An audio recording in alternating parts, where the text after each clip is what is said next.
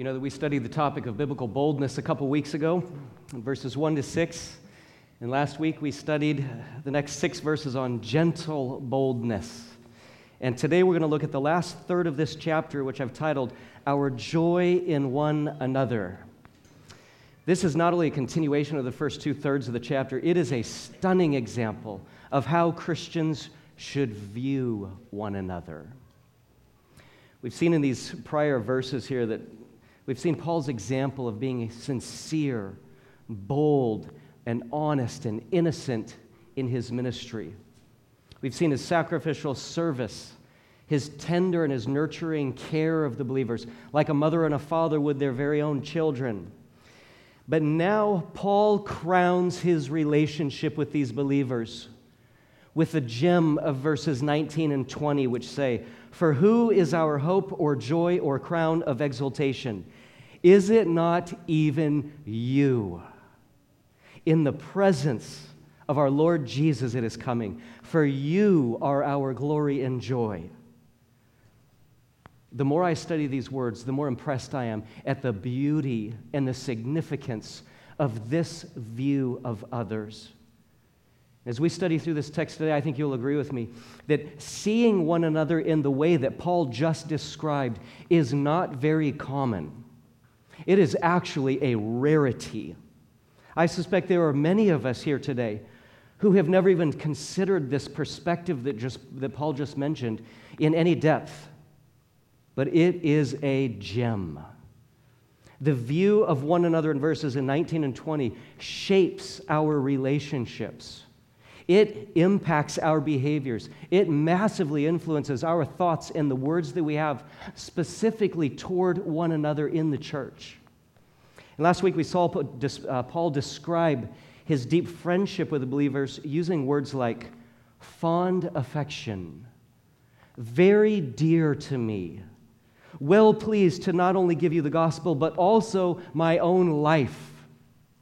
Day and night labor and hardship on your behalf not a burden, a sacrificial delight. Why? All so that you would walk in a manner worthy of God who calls you into his own kingdom and glory. When we think about it, Paul just described the church family we all want to be a part of. He just described the small group that we all want to belong to, a place where there is a depth of love and friendship a passion and an effectiveness in growing in our faith and sharing it with others, a place where we can simply find like minded friends who will join us in this lifelong journey of walking in a manner worthy of God. I am absolutely convinced that if we will faithfully apply chapter 2 to our lives, by the grace of God, we will become the church that He just described. And by God's grace, we are becoming, He is doing a good work. But we all know that there is ample room to grow. So let's read verses 13 to 20. Paul says, For this reason, we also constantly thank God that when you received the word of God which you heard from us, you accepted it not as the word of men, but for what it really is the word of God, which also performs its work in you who believe. For you, brethren, became imitators of the churches of God in Christ Jesus that are in Judea. For you also suffered the same sufferings, or endured the same sufferings, at the hands of your own countrymen, even as they did from the Jews, who both killed the Lord Jesus and the prophets and drove us out. They are not pleasing to God, but hostile to all men, hindering us from speaking to the Gentiles so that they may be saved with the result that they always fill up the measure of their sins. But wrath has come upon them to the utmost. But we, brethren, having been taken away from you for a short while, in person, not in spirit, were all the more eager with great desire to see your face. For we wanted to come to you, I, Paul, more than once, and yet Satan hindered us. For who is our hope, our joy, or crown of exaltation? Is it not even you in the presence of our Lord Jesus that is coming? For you are our glory and joy. These verses are the amazing Word of God. Let's pray. Heavenly Father, we just stand amazed at your spoken word, your written word, this reminder that the word is you because you speak perfectly and in an unchanging manner. Lord, these words that were so true of Paul and his relationship with the church and the mission and vision for the church, we know that they have not changed today. They are just as true and relevant and life giving as they are today as they were back then. So, Lord, we ask that your Spirit would illumine our eyes. Give us understanding and the grace to honor, to obey, to submit to what we hear from you. We pray this in Jesus' name. Amen. Let's walk, walk back through these verses and um, learn all we can. If you have pen and paper, the back of your salt starter is blank there in the bulletin. This is a good day to take notes. Verse 13 says, For this reason, we also constantly thank God that when you received the word of God, which you heard from us, you accepted it not as the word of men, but for what it really is the word of God, which also performs its work in you who believe.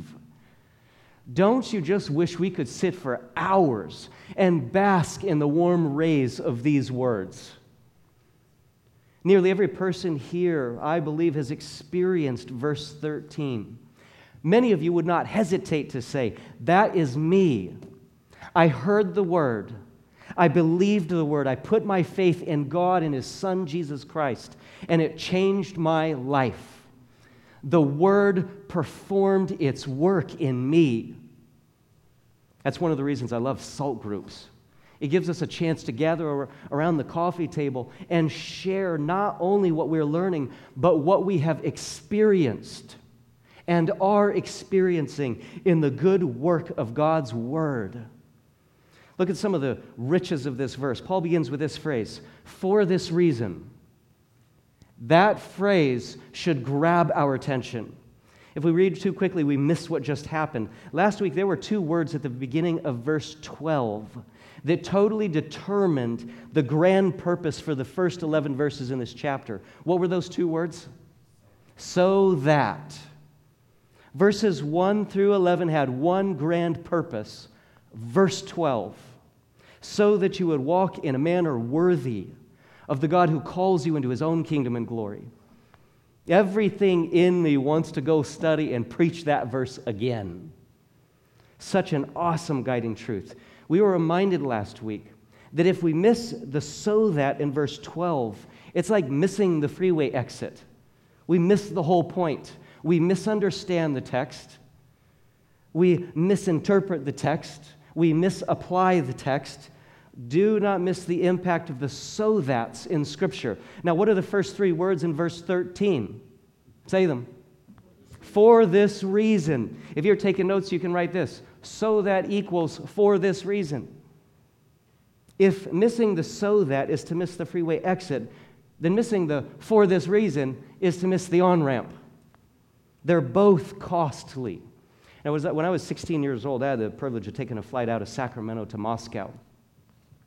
And I slept through my 4 a.m. alarm, and I woke up at 4:30 when I was supposed to be walking out the door. My bags were not even fully packed yet. I panicked.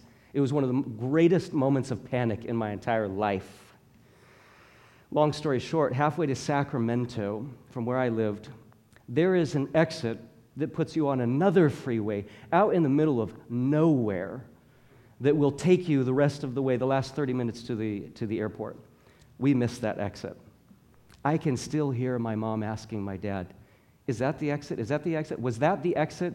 That was the exit that conversation is just emblazoned on my mind. I mean, it's pitch black outside. Somehow we missed the signs.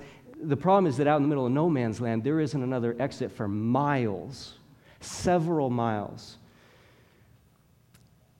When I finally got to the airport, I ran in, and the agent said, Keep your bags. You're the last person I'm letting on this plane. I ran. Missing that exit almost cost me my flight to Moscow as a 16 year old. Missing the so that and the for this reason in Scripture will cost us so much more. Paul says, For this reason, we constantly also thank God. So now we, we study the structure of chapter 2 in the light of the so that's and the for this reason. We realize that Paul just hit a mountain peak here in chapter in, in, in the chapter in verse 12. And now he's, in a sense, heading back down the other side. He just hit the climax, the gloriousness of verse 12. It's sandwiched between verses 1 through 11 and now the rest of the chapter, 13 to 20. Both sides of this chapter are bookends to the incredible verse 12. So Paul says, We did verses 1 through 11 so you would walk in a manner worthy of God. And everything else in the chapter is because you walk in a manner worthy of God. So, that framework, we continue in verse 13. For this reason, we also constantly thank God that when you received the word of God, which you heard from us, you accepted it not as the word of men, but for what it really is the word of God, which also performs its work in you who believe. First, observe the nature of the thanksgiving. Three points it was significant, it was appropriate, and it was exemplary. There is so much for us to learn here. First, it was significant. This is understood by the word constantly. We constantly thank God, he said. There are things in life that we thank God for, and quite honestly, we never even think of again. But there are other things that we thank God for for the rest of our lives. We never stop giving thanks. Would you agree? Those are usually the most important things in life.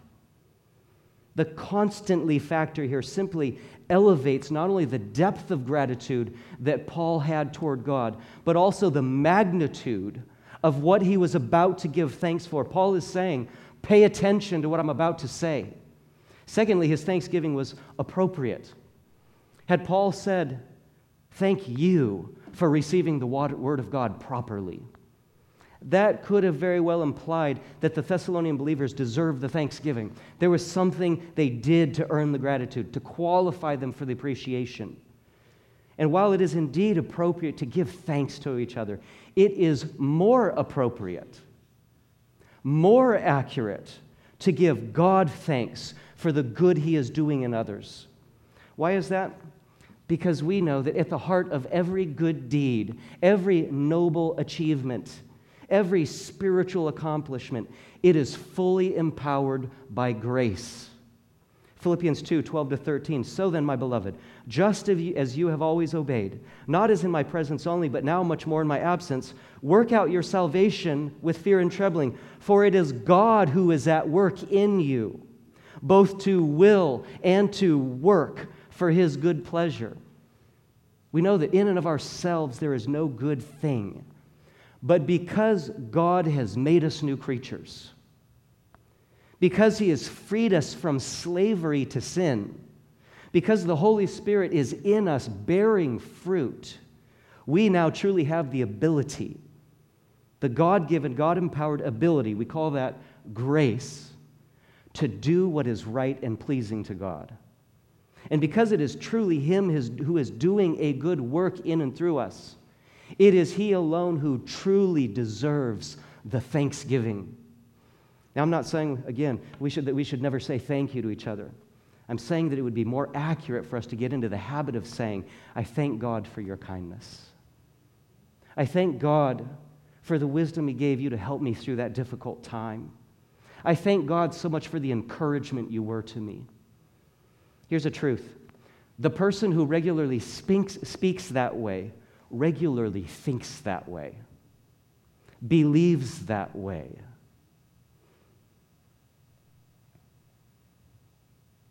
Paul's thanksgiving here, in just a few words, was most appropriate.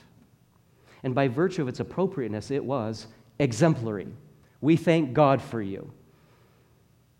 We would do well to thank God often for each other in this manner. All those three points to say, what was Paul thankful for? That they received the Word of God for what it is the Word of God, not Paul or anyone else's opinion. We could spend several Sundays on this verse, but I'm going to let the Sunday school class largely accomplish and make this point. We're being soaked in the magnificent truth that the Bible is the Word of God. 2 Peter 1, verses 20 and 21. But know this first of all that no prophecy of Scripture is a matter of one's own interpretation. For no prophecy was ever made by an act of human will, but men moved by the Holy Spirit spoke from God. Listen to these words from the king from King David. These are his last words recorded in 2 Samuel chapter 23. The spirit of the Lord spoke by me, and his word was on my tongue. The God of Israel said, "The rock of Israel spoke to me." And then David went on to give his final words. And of course, we have 2 Timothy 3:16. All scripture is inspired by God. Without this type of listening ear on the part of the Thessalonian believers, Paul would not have given thanks. Verse 12 would not have happened in them. This, this fond relationship with the believers would not even exist.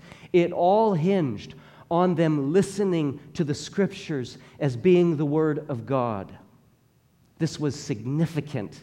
So Paul says, for this reason, we also constantly thank God. I love the way Paul put it. It really is the Word of God. Verse 14, Paul continues to explain the reasoning behind his thanksgiving. For you, brethren, became imitators of the churches of God in Christ Jesus that are in Judea. For you also endured the same sufferings at the hands of your own countrymen, even as they did from the Jews who both killed the Lord Jesus and the prophets and drove us out. Now, Paul is going to continue this talk about the reality of suffering in the beginning of chapter 3. So I'm going to focus on it when we get there and when we can see it in the fuller context. But for now, we see the continuation of Paul's thanksgiving. He was grateful that they were willing to suffer for Christ. This was significant. This is what it looks like to continue to walk in a manner worthy of God. Suffering for the name of Christ not only honors the holy, loving, just, and merciful God who saved us, it accomplishes much in regards to our testimony and our, even our own fellowship. Paul acknowledges that these young believers in Thessalonica endured the same sufferings at the hands of their own countrymen just like the other churches suffered the persecution of the Jews, God's own people, the Israelites, who crucified Jesus, killed the prophets, and then repeatedly ran Paul and his companions out of town everywhere they preached the gospel.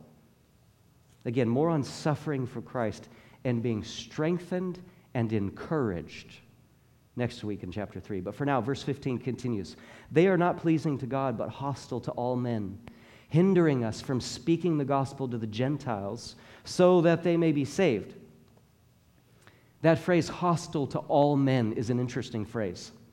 The Judaizers, that is, those who rejected Christ as the Messiah and held on to the Old Testament law, not only did they not want other Jews to hear the gospel of the Messiah Jesus, those Judaizers didn't even want the Gentiles the non Jews, the people they looked down on, they didn't even want them to hear the gospel.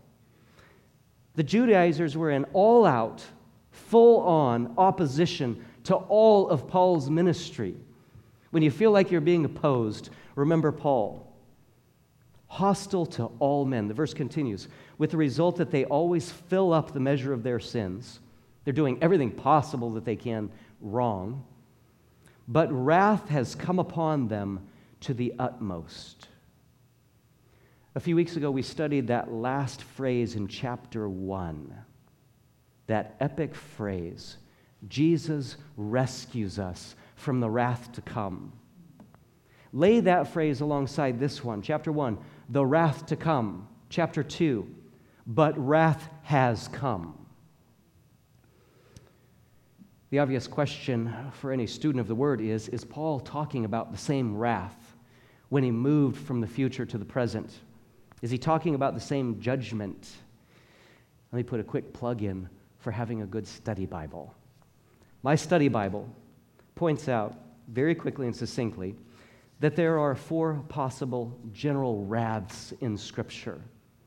One is Israel's past Babylonian exile, but that wasn't present, and it certainly didn't seem to be the utmost of God's wrath. Secondly, it could also refer to the prophecy of the soon coming destruction of Jerusalem.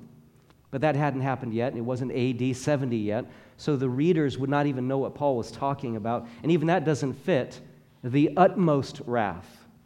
And third, it could refer to the rapture, Christ's second coming and judgment. But that hasn't happened yet, and even that isn't the utmost. So, what other wrath fits this description? The final wrath of God that will send Satan and all God's enemies to hell for eternity. All those whose names are what? Not written in the book of life. They are cast into the lake of fire forever. Revelation 20:15. That would be the utmost. But if that's the utmost, why does Paul refer to it in the present? Some of you are familiar with this answer. I'll, I'll sum it up very quickly. The life of the Christian is lived by what? Faith. Faith, our faith in the perfect, unchanging Word of God. And that faith in the Word, in the person, the sovereign God, is so secure that when God says something of the future, it is as sure as if it had already happened or were happening right now. Future wrath, present reality. The future utmost wrath of God is actually referred to in the present a number of times in Scripture. I think just last week or the week prior, uh, we read John 3:18. He who believes in him is not judged. He who does not believe has been judged already. Same chapter, verse 36. He who believes in the Son has eternal life, but he who does not obey the Son will not see life, but the wrath of God abides on him. It is already there. Present tense. The verdict has already been made. There is no changing it. The certainty of death and judgment is now. Christian friend, this present, this present truth of a future reality should impact the way we live. It should impact our evangelism. Let's move on to verse 13, uh, 17. This is the simple but life changing application focus for us this morning. Everything so far was just introduction. Yes, we have been changed by the power of God's word. And yes, we, yes, we are being, still being changed for the better. And yes, the opposition is out there and very real, and we feel the effects of it. Yes, there is a future judgment coming upon God's enemies. But what do we as believers have to look forward to? What encourages us to be faithful and to be growing in our walking worthy of the God who saved us? Verses 17 to 20. But we, brethren, having been taken away from you for a short while, in person, not in spirit, we're all the more eager with great desire to see your face. For we wanted to come to you, I, Paul, more than once, and yet Satan hindered us. For who is our hope or joy or crown of exaltation? Is it not even you in the presence of our Lord Jesus that is coming? For you are our glory and joy. Paul turned to these young believers these people he loved so much, and he said, Just seeing you standing in the presence of our Lord and Savior Jesus when the rapture happens, just seeing you standing there in the clouds, forgiven, redeemed, saved eternally, you will be my glory and joy in that moment. That is the moment I live for. For you. Consider the exact words that Paul used. You are our hope and joy and crown of exaltation. We have to understand the word exultation here to appreciate this statement because that's the focus of the hope, joy, and crown. Exultation with a U, which is not the same as exaltation with an A. Exalt with an A means to lift up, it simply means to elevate, to honor, to promote. We exalt God in His holiness. Psalm 99, verse 5, captures this thought incredibly well. Exa- exalt the Lord our God and worship at his footstool. He is holy. But that's not the word that Paul was using here. He uses the word exultation with a U. This is the Greek word kauchesis, which actually, at its, at its, at its root, refers to boasting in a good way. It's the cause for rejoicing, it's the cause for celebration, it is the cause for glory. Some of your Bibles even use the word rejoicing here. We also have to notice the word crown. Unlike a kingly crown, Paul's usage of this word very likely refers to the reward an athlete would receive if he won in the Olympic or Isthmian Games. You know what I'm talking about. We're talking about the winner's wreath and just having that placed on the head of the winner by the emperor or whoever. Paul is saying, My hope of rejoicing, my present joy of future rejoicing, my crown or, or my winner's wreath of rejoicing and glory is you. It's you, seeing you standing in the clouds when Jesus returns. That will be the prize of my exaltation. He even goes so far as to say, You are my glory and joy. There is a tremendous lesson here for us. Now, when we hear the words of hope, joy, exultation, and glory, who do we usually and rightly ascribe them to? Jesus Christ.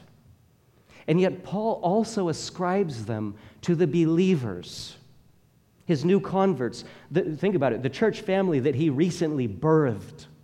These were his own children in the faith. He says, You are our hope, joy, and crown of rejoicing. You are our glory and joy.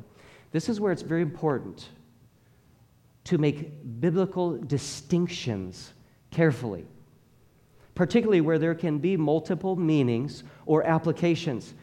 Distinctions are often made by simply, simply identifying what was said and what was not said, and then taking your conclusions and comparing them against the rest of Scripture.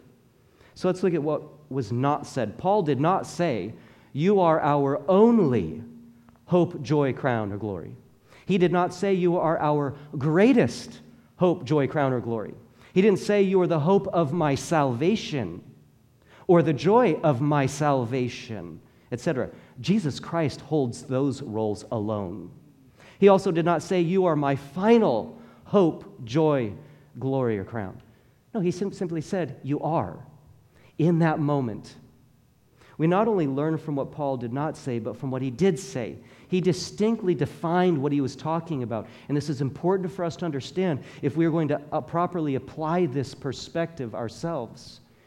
He distinctly defined what he said when he used the phrase, in the presence of our Lord Jesus, it is coming.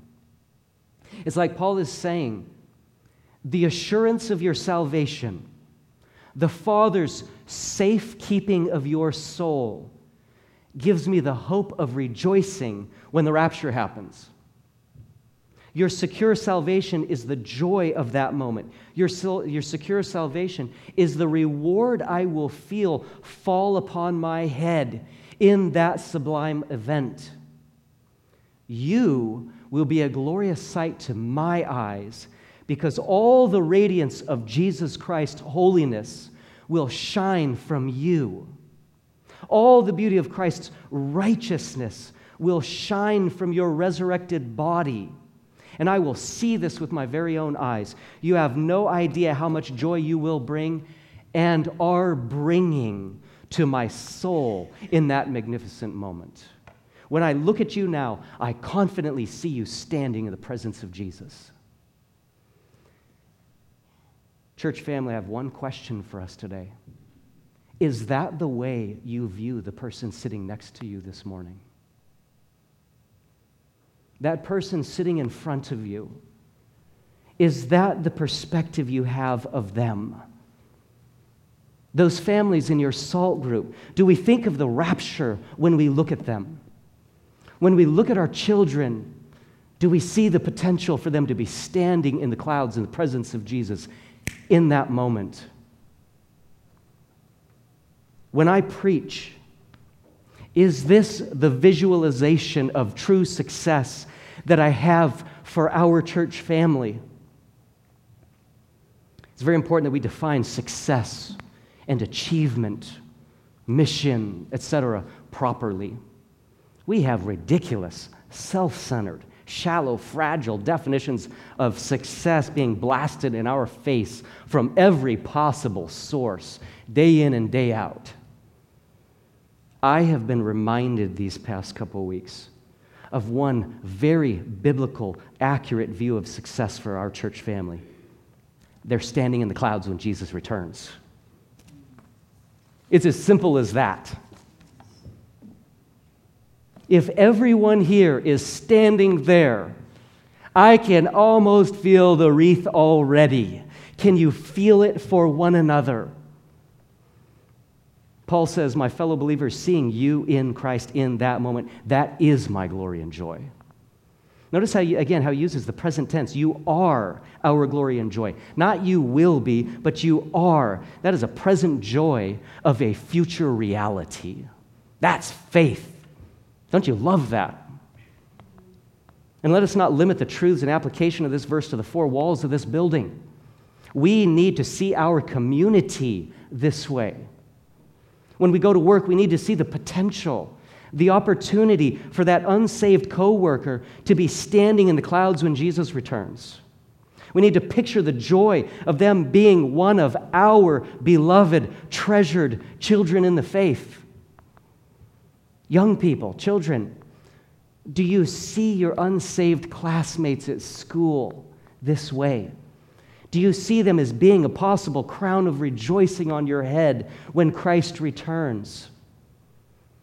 You need to pray and to witness in hopes that they will be standing there when their time comes. We all need to faithfully remind ourselves that these people are worth running the marathon for. The salvation of our neighbor is worth fighting decades for. It's worth praying for year after year after year. Our missionaries are worth supporting.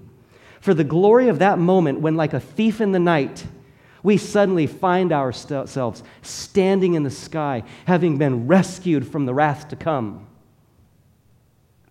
Christian friend, who will be your crown of rejoicing in that day? Who will come running to you and me in eternal gratitude for something as simple as sharing the life saving words of the gospel with them. My heart breaks for those who will have no one running up to them with tears of joy. We need to think deep and hard and honest on that future moment. Yes, we all contribute to the work of the Lord through the church organization through missionaries, et cetera, et cetera. And, and there will be indirect fruit. And that is absolutely noble and worthwhile. That's a big part of how God works. But let me also urge you and myself to go one step further. We need to be the messenger, not just the sending of the messengers. This is one of the true tests of our personal faith. Our faith must see this rapture moment as though it has already happened and is already happening. It is that real, it is that imminent, whether we see it or not. Friends, if we have no sense of this positive, empowering, joyous view of others, no regular awareness of this future reality, then no wonder we lack the passion, the depth of love, the depth of sacrifice, the depth of relationship that Paul had for these believers, who remember were not too long before unbelievers. The love for the believer starts with a love for the unbeliever. The two are absolutely inseparable. But it's not too late for us to grab hold or to grab tighter of this perspective that changed the Apostle Paul's ministry. Paul's passion for Christ, his unlimited commitment for delivering the message without deceit or error, his day and night labor and love for believers, his challenge for them to walk worthy of God was unquestionably impacted and driven and empowered by this rapture present view of them. What truths for us to live by today. Heavenly Father, we stand amazed at the Word of God. To think that you were so loving and merciful and kind as to send your Son, and then someone else took the baton and they carried the Word, and eventually it reached us. And we have been given the words of eternal life. Thank you, Lord. Help us not to forget that others need these words as well. In Jesus' name we pray. Amen.